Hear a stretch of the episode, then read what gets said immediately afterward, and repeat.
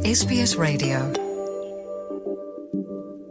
SBS Punjabi ਤੋਂ ਮੈਂ ਸੁਮੀਤ ਕੌਰ ਨਿੱਘਾ ਜਿਹਾ ਸਵਾਗਤ ਕਰਦੀ ਹਾਂ।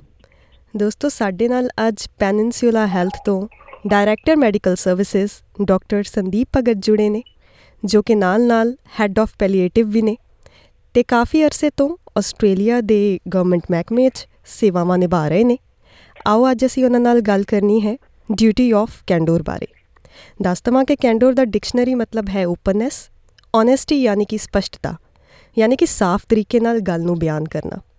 ਦੋਸਤੋ, ਇਸ ਕਾਨੂੰਨ ਨੂੰ ਵਿਕਟੋਰੀਆ ਦੇ ਹਸਪਤਾਲਾਂ 'ਚ ਲਾਗੂ ਹੋਏ ਨੂੰ ਸਾਲ ਹੋ ਗਿਆ ਹੈ। ਜੇ ਸੇਵਾਵਾਂ ਲੈਂਦੇ ਹੋਏ ਕੋਈ ਉਨੀ ਕੀ ਹੁੰਦੀ ਹੈ, ਤਾਂ ਇਹ ਲੈਜਿਸਲੇਟਿਵ ਅਨੁਸਾਰ ਹਸਪਤਾਲ ਦੀ ਜ਼ਿੰਮੇਵਾਰੀ ਹੈ ਕਿ ਪਰਿਵਾਰ ਤੇ ਪੇਸ਼ੈਂਟ ਨਾਲ ਟਰਾਂਸਪੇਰੈਂਸੀ ਵਰਤੀ ਜਾਵੇ। ਪਰ ਬਹੁਤੇ ਲੋਕਾਂ ਨੂੰ ਇਸ ਬਾਰੇ ਨਹੀਂ ਪਤਾ। ਆਓ ਡਿਊਟੀ ਆਫ ਕੈਂਡੋਰ ਬਾਰੇ ਡਾਕਟਰ ਸੰਦੀਪ ਭਗਤ ਜੀ ਨਾਲ ਵਿਸਥਾਰ ਵਿੱਚ ਗੱਲ ਕਰਦੇ ਹਾਂ। ਪ੍ਰੋਗਰਾਮ 'ਚ ਨਿੱਘਾ ਸਵਾਗਤ, ਡਾਕਟਰ ਸੰਦੀਪ ਜੀ। ਬਹੁਤ ਬਹੁਤ ਧੰਨਵਾਦ ਜੀ। ਬਹੁਤ ਹੀ ਅਹਿਮ ਟੌਪਿਕ ਹੈ ਔਰ ਇਹ ਜਾਗਰੂਕਤਾ ਪੈਦਾ ਕਰਦਾ ਆਪਣੇ ਲੋਕਾਂ ਦੇ ਵਿੱਚ। ਕਿ ਸਾਡੇ ਰਾਈਟਸ ਕੀ ਨੇ, ਸਾਨੂੰ ਕੀ ਹੱਕ ਦਿੱਤੇ ਨੇ, ਕਾਨੂੰਨ ਨੇ। ਵਿਕਟੋਰੀਆ ਦੇ ਵਿੱਚ ਇੱਕ ਹੈਲਥ ਲੈਜਿਸਲੇਸ਼ਨ ਅਮੈਂਡਮੈਂਟ ਐਕਟ ਵੀ 2022 ਦੇ ਵਿੱਚ ਆਇਆ ਸੀ ਜਿਸ ਨੇ ਹੈਲਥ ਐਕਟ ਸਰਵਿਸਿਜ਼ ਐਕਟ 1988 ਚ ਅਮੈਂਡਮੈਂਟ ਲਿਆਂਦੀ ਸੀ। ਜਿਹਨੂੰ ਅਸੀਂ ਸਟੈਟੂਟਰੀ ਡਿਊਟੀ ਆਫ ਕੈਂਡੂਰ ਕਹਿੰਦੇ ਆ। ਯਾਨੀ ਹਲਫੀਆ ਤੌਰ ਤੇ ਜਿਹੜੇ ਸਿਹਤ ਵਿਭਾਗ ਨੇ, ਇਹਨਾਂ ਨੂੰ ਦੱਸਣਾ ਪਏਗਾ, ਮਰੀਜ਼ਾਂ ਨੂੰ ਜਾਂ ਉਹਨਾਂ ਦੇ ਘਰ ਦੇ ਜੇ ਕੋਈ ਕੋਈ ਵੱਡੀ ਗਲਤੀ ਜਾਂ ਕੋਈ ਐਸੀ ਚੀਜ਼ ਹੋਈ ਹੈ, ਜਿਹਦੇ ਕਰਕੇ ਉਹਨਾਂ ਨੂੰ ਜਿਹੜੇ ਸਿਹਤ ਪਾਸੇ ਕੁਝ ਲੰਬੇ ਅਰਸੇ ਤੱਕ ਜਾਂ ਡੈਥ ਵੀ ਹੋ ਸਕਦੀ ਹੈ ਇਹੋ ਜਿਹੀਆਂ ਚੀਜ਼ਾਂ ਨੇ। ਇਹਨੂੰ ਅਸੀਂ ਕਹਿੰਦੇ ਸਟੈਟੂਟਰੀ ਡਿਊਟੀ ਆਫ ਕੈਂਡੋਰ ਔਰ ਤੁਸੀਂ ਬਿਲਕੁਲ ਸਹੀ ਇਹਦਾ ਮਤਲਬ ਸਮਝਾਇਆ। ਇੱਥੇ ਇਹ ਕਹਿਣਾ ਚਾਹਾਂਗਾ ਇਹ ਸੈਪਸੀ ਨੂੰ ਕਵਰ ਕਰਦਾ ਹੈ। ਹੁਣ ਸੈਪਸੀ ਕੀ ਹੈ? Serious adverse patient safety event ਇਹਦੇ ਚ ਮਾੜੀ ਮੋਟੀ ਉਨੀ ਕੀ ਕਵਰ ਨਹੀਂ ਕਰਦਾ ਹੈ। ਇਹ ਸੀਰੀਅਸ ਐਡਵਰਸ ਪੇਸ਼ੈਂਟ ਸੇਫਟੀ ਇੱਕ ਐਗਜ਼ਾਮਪਲ ਦਿੰਨੇ ਕਿ ਪੇਸ਼ੈਂਟ ਕੋਈ ਆਇਆ ਸੀ ਰੂਟੀਨ ਆਪਰੇਸ਼ਨ ਸੀ ਉਹਨਾਂ ਦਾ ਸੇ ਅੱਖਾਂ ਦੇ ਮੋਤੀਆ ਬਿੰਦ ਆਪਰੇਸ਼ਨ ਸੀ। ਤਾਂ ਦਵਾਈ ਗਲ ਦਿੱਤੀ ਗਈ ਜਾਂ ਇਨਸਟਰੂਮੈਂਟ ਜਾਂ ਅੱਖ ਜਿਹੜੀ ਸੀ ਖੱਬੇ ਦੇ ਬਜਾਏ ਸੱਜੀ ਹੋ ਗਈ ਇਹ ਸੀਰੀਅਸ ਇਵੈਂਟ ਹੈ ਕੋਈ ਛੋਟੀ ਮੋਟੀ ਗੱਲ ਨਹੀਂ ਹੈ। ਸੋ ਉਸ ਨੂੰ SAPSE serious adverse patient safety event ਤੇ ਨੂੰ ਜਿਹੜਾ ਐਕਸਪਲੇਨ ਕਰਨ ਵਾਸਤੇ ਕਾਨੂੰਨ ਨੇ ਕੁਝ ਉਹਦੇ ਚ ਪ੍ਰੋਵੀਜ਼ਨ ਰੱਖੀ ਹੈ। ਨਾਲੇ ਇਹ ਵੀ ਕਹਿਣਾ ਚਾਹਾਂਗਾ ਕਿ 19 21 ਵਰਗੀਆਂ ਜਾਂ ਨੀਅਰ ਮਿਸ ਕਈ ਵਾਰੀ ਹੋ ਜਾਂਦਾ ਹੈ ਕਿ ਡਾਕਟਰ ਜਾਂ ਨਰਸ ਜਾਂ ਕਿਸੇ ਕੋ ਵੀ ਹਸਪੀਟਲ ਸਿਸਟਮ ਦੇ ਵਿੱਚ ਐਂਬੂਲੈਂਸ ਵੀ ਕਵਰ ਕਰਦਾ ਬਾਈ ਦ ਵੇ ਜੇ ਕੋਈ ਮਰੀਜ਼ ਸੀਗਾ, ਪਰ ਕੋਈ ਸੀਰੀਅਸ ਇਵੈਂਟ ਨਹੀਂ ਹੋਈ, ਪਰ ਫਿਰ ਵੀ ਕੋਈ ਰਿਐਕਸ਼ਨ ਹੋ ਗਿਆ ਸੀਰੀਅਸ ਨਹੀਂ ਹੈ ਜਾਂ ਟਾਈਮ ਸਿਰ ਉਹਨਾਂ ਦਾ ਇਲਾਜ ਨਹੀਂ ਹੋਇਆ ਤੋ ਉਸ ਨੂੰ ਵੀ ਐਕਸਪਲੇਨ ਕਰਨਾ ਜਿਹੜਾ ਜ਼ਰੂਰੀ ਹੈ। ਉਹ ਐਕਟ 'ਚ ਕਵਰ ਨਹੀਂ ਹੈ, ਪਰ ਉਹਨੂੰ ਓਪਨ ਡਿਸਕਲੋਜ਼ਰ ਕਹਿੰਦੇ ਆ ਵੀ ਬੇਸਿਕਲੀ ਜੋ ਵੀ ਹੋਇਆ, ਉਸ ਬਾਰੇ ਦੱਸਣਾ, ਮਰੀਜ਼ ਨੂੰ ਐਗਜ਼ੈਕਟਲੀ ਜੋ ਹੋਇਆ, ਅੰਦਾਜ਼ਾ ਨਹੀਂ ਲਗਾਣਾ ਪਰ ਫੈਕਟਸ ਪੇਸ਼ ਕਰਨੇ ਆ। ਤੱਥ ਦੇ ਆਧਾਰ ਤੇ ਸਮਝਾਣਾ ਕਿ ਇਹ ਚੀਜ਼ ਹੋਈ ਸੀ, ਇਸ ਤਰ੍ਹਾਂ ਹੋਇਆ ਔਰ ਉਹਦੇ ਵਿੱਚ ਪਹਿਲਾਂ ਡਾਕਟਰ ਜਾਂ ਜਿਹੜੇ ਹੈਲਥ ਪ੍ਰੋਫੈਸ਼ਨਲ ਇਹ ਸੋਚਦੇ ਹੁੰਦੇ ਸੀ ਕਿ ਜੇ ਆਪਾਂ ਸੌਰੀ ਕਹਿਤੀ ਤੇ ਫਿਰ ਇਹਦਾ ਮਤਲਬ ਅਸੀਂ ਕਾਨੂੰਨ ਆਪਣੀ ਗਲਤੀ ਮੰਨ ਲਈ। ਤੇ ਉਸ ਕਰਕੇ ਸਾਡੇ ਕੋਈ ਕਾਨੂੰਨੀ ਕਾਰਵਾਈ ਹੋ ਸਕਦੀ ਹੈ।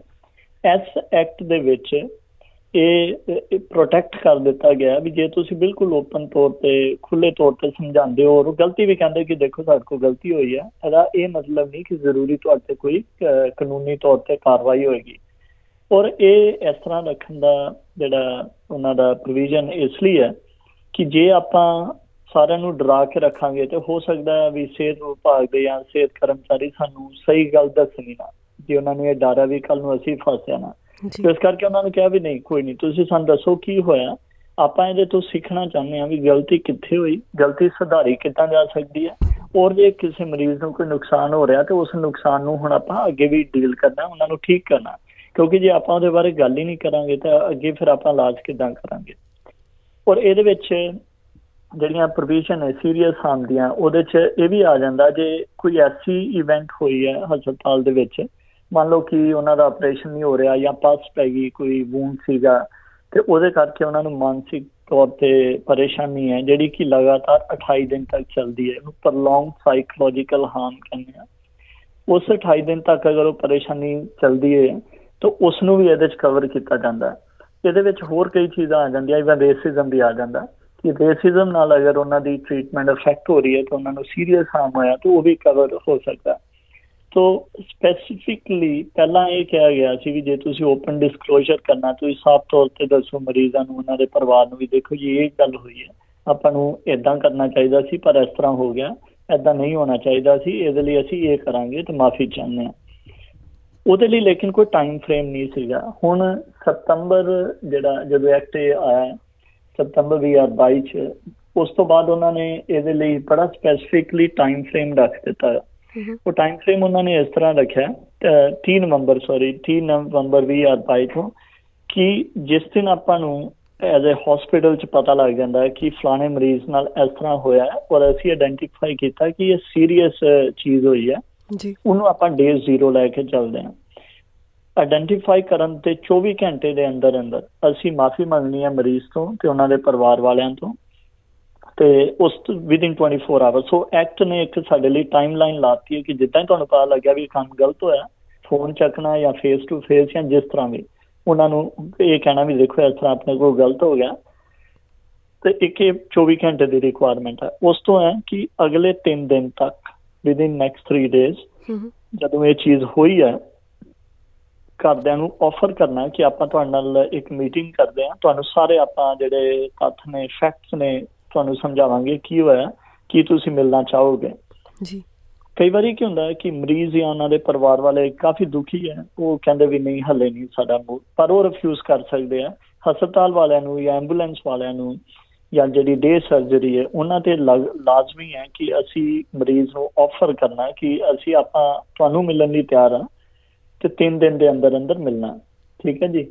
ਉਸ ਤੋਂ ਬਾਅਦ ਇਹ ਹੈ ਕਿ ਜਦੋਂ ਮੀਟਿੰਗ ਹੋਗੀ ਤੋਂ ਅਗਲੇ 10 ਦਿਨ ਦੇ ਵਿੱਚ ਵਿੱਚ ਆਪਾਂ ਉਹਨਾਂ ਦੇ ਇਹ ਮੀਟਿੰਗ ਤੈਅ ਕਰਨ ਲਈ ਇੱਕ ਟਾਈਮ ਸੈੱਟ ਹੋਇਆ ਤੇ 10 ਦਿਨ ਦੇ ਅੰਦਰ ਅੰਦਰ ਉਹ ਮੀਟਿੰਗ ਕਰਨੀ ਹੈ ਜੇ ਮਰੀਜ਼ ਜਾਂ ਉਸ ਦਾ ਪਰਿਵਾਰ ਮਿਲਣ ਲਈ ਤਿਆਰ ਨੇ।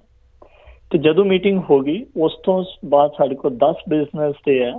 ਜਿਹਦੇ ਵਿੱਚ ਵਿੱਚ ਅਸੀਂ ਇੱਕ ਰਿਟਨ ਰਿਪੋਰਟ ਤਿਆਰ ਕਰਕੇ ਮਰੀਜ਼ ਨੂੰ ਜਾਂ ਉਸਦੇ ਪਰਿਵਾਰ ਨੂੰ ਆਫਰ ਕਰਨੀ ਕਿ ਆ ਦੇਖੋ ਆ ਸਾਰੇ ਫੈਕਟਸ ਅਸੀਂ ਆ ਲਿਖੇ ਆ।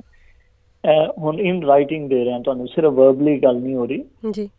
ਔਰ ਉਸ ਮੀਟਿੰਗ ਦੇ ਵਿੱਚ ਅਸੀਂ ਬਿਲਕੁਲ ਇਮਾਨਦਾਰੀ ਦੇ ਨਾਲ ਖੁੱਲੇ ਤੌਰ ਤੇ ਇਵਨ ਆਪਣੇ ਕੰਪਿਊਟਰ ਜਾਂ ਸਾਰੇ ਰਿਕਾਰਡ ਜਿਹੜੇ ਉਹਨਾਂ ਦਿਖਾ ਸਕਦੇ ਹਾਂ ਕਿ ਦੇਖੋ ਜੀ ਇਸ ਤੇ ਇਸ ਤਰ੍ਹਾਂ ਹੋ ਗਿਆ। ਅਸੀਂ ਸਾਰੇ ਇਹਦੇ ਪੱਖ ਵੇਖ ਰਹੇ ਹਾਂ ਵੀ ਹੋ ਸਕਦਾ ਅੰਡਰ ਸਟਾਫਿੰਗ ਸੀ ਹੋ ਸਕਦਾ ਗਲਤੀ ਹੋਣ ਦੇ ਕਈ ਕਾਰਨ ਹੁੰਦੇ ਨੇ। ਕਿ ਕਿਸੇ ਵੀ ਕਾਰਨ ਕਰਕੇ ਹੋਈ ਪਰ ਅਸੀਂ ਸਾਰੇ ਪੱਖੋਂ ਦੇਖ ਰਹੇ ਹਾਂ ਅਸੀਂ ਨਾਲ ਇਹ ਵੀ ਦੇਖ ਰਹੇ ਹਾਂ ਕਿ ਇਹੋ ਜਿਹੀ ਗਲਤੀ ਨਾ ਹੋਵੇ। ਤਾਂ ਉਸ ਨੂੰ ਸੁਧਾਰਨ ਲਈ ਅਸੀਂ ਕੀ ਜਿਹੜੇ ਨੇ ਸਿਸਟਮਸ ਆਪਾਂ ਨਵੇਂ ਤਿਆਰ ਕਰ ਸਕਦੇ ਹਾਂ। ਔਰ ਇਹ ਸਾਰੀ ਜਿਹੜੀ ਹੈ 50 ਦਿਨ ਦੇ ਅੰਦਰ ਅੰਦਰ ਅਸੀਂ ਇੱਕ ਪੂਰੀ ਫਾਈਨਲ ਰਿਪੋਰਟ ਤਿਆਰ ਕਰਨੀ ਹੈ ਜਿੱਦਾਂ ਤੋਂ ਸੈਪਸੀ ਆਇਡੈਂਟੀਫਾਈ ਹੋਈ ਸੀ ਉਹ ਅਸੀਂ ਪੂਰੀ ਰਿਟਨ ਰਿਪੋਰਟ ਤਿਆਰ ਕਰਕੇ ਜਿਹੜੀ ਹੈ ਹੈਲਥ ਡਿਪਾਰਟਮੈਂਟ ਲਈ ਤਿਆਰ ਰੱਖਣੀ ਹੈ। ਤੋ ਉਹ ਮਰੀਜ਼ ਨੂੰ ਵੀ ਅਸੀਂ ਆਫਰ ਕਰਨੀ ਹੈ ਕਿ ਆ ਦੇਖੋ ਫਾਈਨਲ ਰეკਮੈਂਡੇਸ਼ਨ ਜੇ ਆਈਆਂ ਅਸੀਂ ਇਹ ਐਕਸ਼ਨ ਲੈ ਰਹੇ ਹਾਂ ਅੱਗੋਂ ਤੋਂ ਇਸ ਤਰ੍ਹਾਂ ਨਹੀਂ ਹੋਏਗਾ ਸਟਾਫਿੰਗ ਚੇਂਜ ਕਰਤੀ ਗਈ ਹੈ। ਜੇ ਕੋਈ ਇਨਸਟਰੂਮੈਂਟ ਮਿਕਸ ਹੋਇਆ ਸੀ ਅਸੀਂ ਇਨਸਟਰੂਮੈਂਟ ਦੇ ਕਲਰ ਚੇਂਜ ਕਰਤੇ ਆ ਜੇ ਦਵਾਈ ਗਲਤ ਦਿੱਤੀ ਗਈ ਸੀ ਅਸੀਂ ਆਇਡੈਂਟੀਫਾਈ ਕੀਤਾ ਕਿ ਦਵਾਈਆਂ ਦੇਣ ਦਾ ਤਰੀਕਾ ਜਿਹੜਾ ਇਸ ਤਰ੍ਹਾਂ ਹੋਣਾ ਚਾਹੀਦਾ ਉਹ 50 ਦਿਨ ਦੇ ਅੰਦਰ ਅੰਦਰ ਅਸੀਂ ਰਾਈਟਿੰਗ ਸਾਰੀ ਫੁੱਲ ਡੀਟੇਲ ਰਿਪੋਰਟ ਦੇਣੀ ਹੈ। ਪਰ ਜੇ ਮੰਨ ਲਓ ਕਿਸੇ ਕਾਰਨ ਸਾਨੂੰ ਐਕਸਪਰਟਸ ਨਹੀਂ ਮਿਲਦੇ ਜਿਨ੍ਹਾਂ ਤੋਂ ਅਸੀਂ ਓਪੀਨੀਅਨ ਲੈਣਾ ਸੀ ਤੋਂ ਅਸੀਂ ਉਹ 50 ਦੀ ਲਈ 25 ਦਿਨ ਦੀ ਹੋਰ ਐਕਸਟੈਂਸ਼ਨ ਗਵਰਨਮੈਂਟ ਤੋਂ ਲੈ ਸਕਦੇ ਹਾਂ 75 ਦਿਨ ਦੀ। ਪਰ 75 ਦਿਨ ਦੇ ਅੰਦਰ ਅੰਦਰ ਅਸੀਂ ਇਹ ਰਿਪੋਰਟ ਸਬਮਿਟ ਕਰਨੀਆਂ ਨੇ। ਮਰੀਜ਼ ਨੂੰ ਵੀ ਸਰਕਾਰ ਨੂੰ ਵੀ ਔਰ ਪੂਰਾ ਇਹਦਾ ਜਿਹੜਾ ਤਿਆਰ ਰੱਖਣਾ। ਸੋ ਇਹ ਇੱਕ ਸ਼ਾਰਟ ਦੇ ਵਿੱਚ ਡਿਊਟੀ ਆਫ ਕੰਡੋ ਹੈ। ਔਰ ਇਹਨੂੰ ਕਾਫੀ ਜ਼ਿਆਦਾ ਸੀਰੀਅਸਲੀ ਲਿਆ ਜਾਂਦਾ ਇਸੇ ਨਾਲ ਨਾਲ ਜਿੱਦਾਂ 19 21 ਦੀ ਗੱਲ ਕਰਦੇ ਆ ਮੈਂ ਆਮ ਆਪਣੇ ਭਾਈਚਾਰੇ ਦੇ ਲੋਕਾਂ ਤੋਂ ਸੁਣਨਾ ਵਾ। ਕਿ ਹਸਪਤਾਲ ਦੇ ਵਿੱਚ ਜ਼ਿਆਦਾ ਕੋਈ ਕੇਅਰ ਨਹੀਂ ਕਰਦੇ ਪੁੱਛਿਆ ਨਹੀਂ ਜਾਂਦਾ ਐਮਰਜੈਂਸੀ ਚਾਹੁੰਦੇ ਨੇ ਉਹ ਬਿਠਾ ਦਿੰਦੇ ਨੇ ਫਿਰ ਉਹਨਾਂ ਨੂੰ ਬਾਰ-ਬਾਰ ਕਹਿੰਦੇ ਵੀ ਦੇਖੋ ਕੋਈ ਉਹਨਾਂ ਦਾ ਸਟਾਫ ਦਾ ਐਟੀਟਿਊਡ ਨਹੀਂ ਹੁੰਦਾ ਸਹੀ।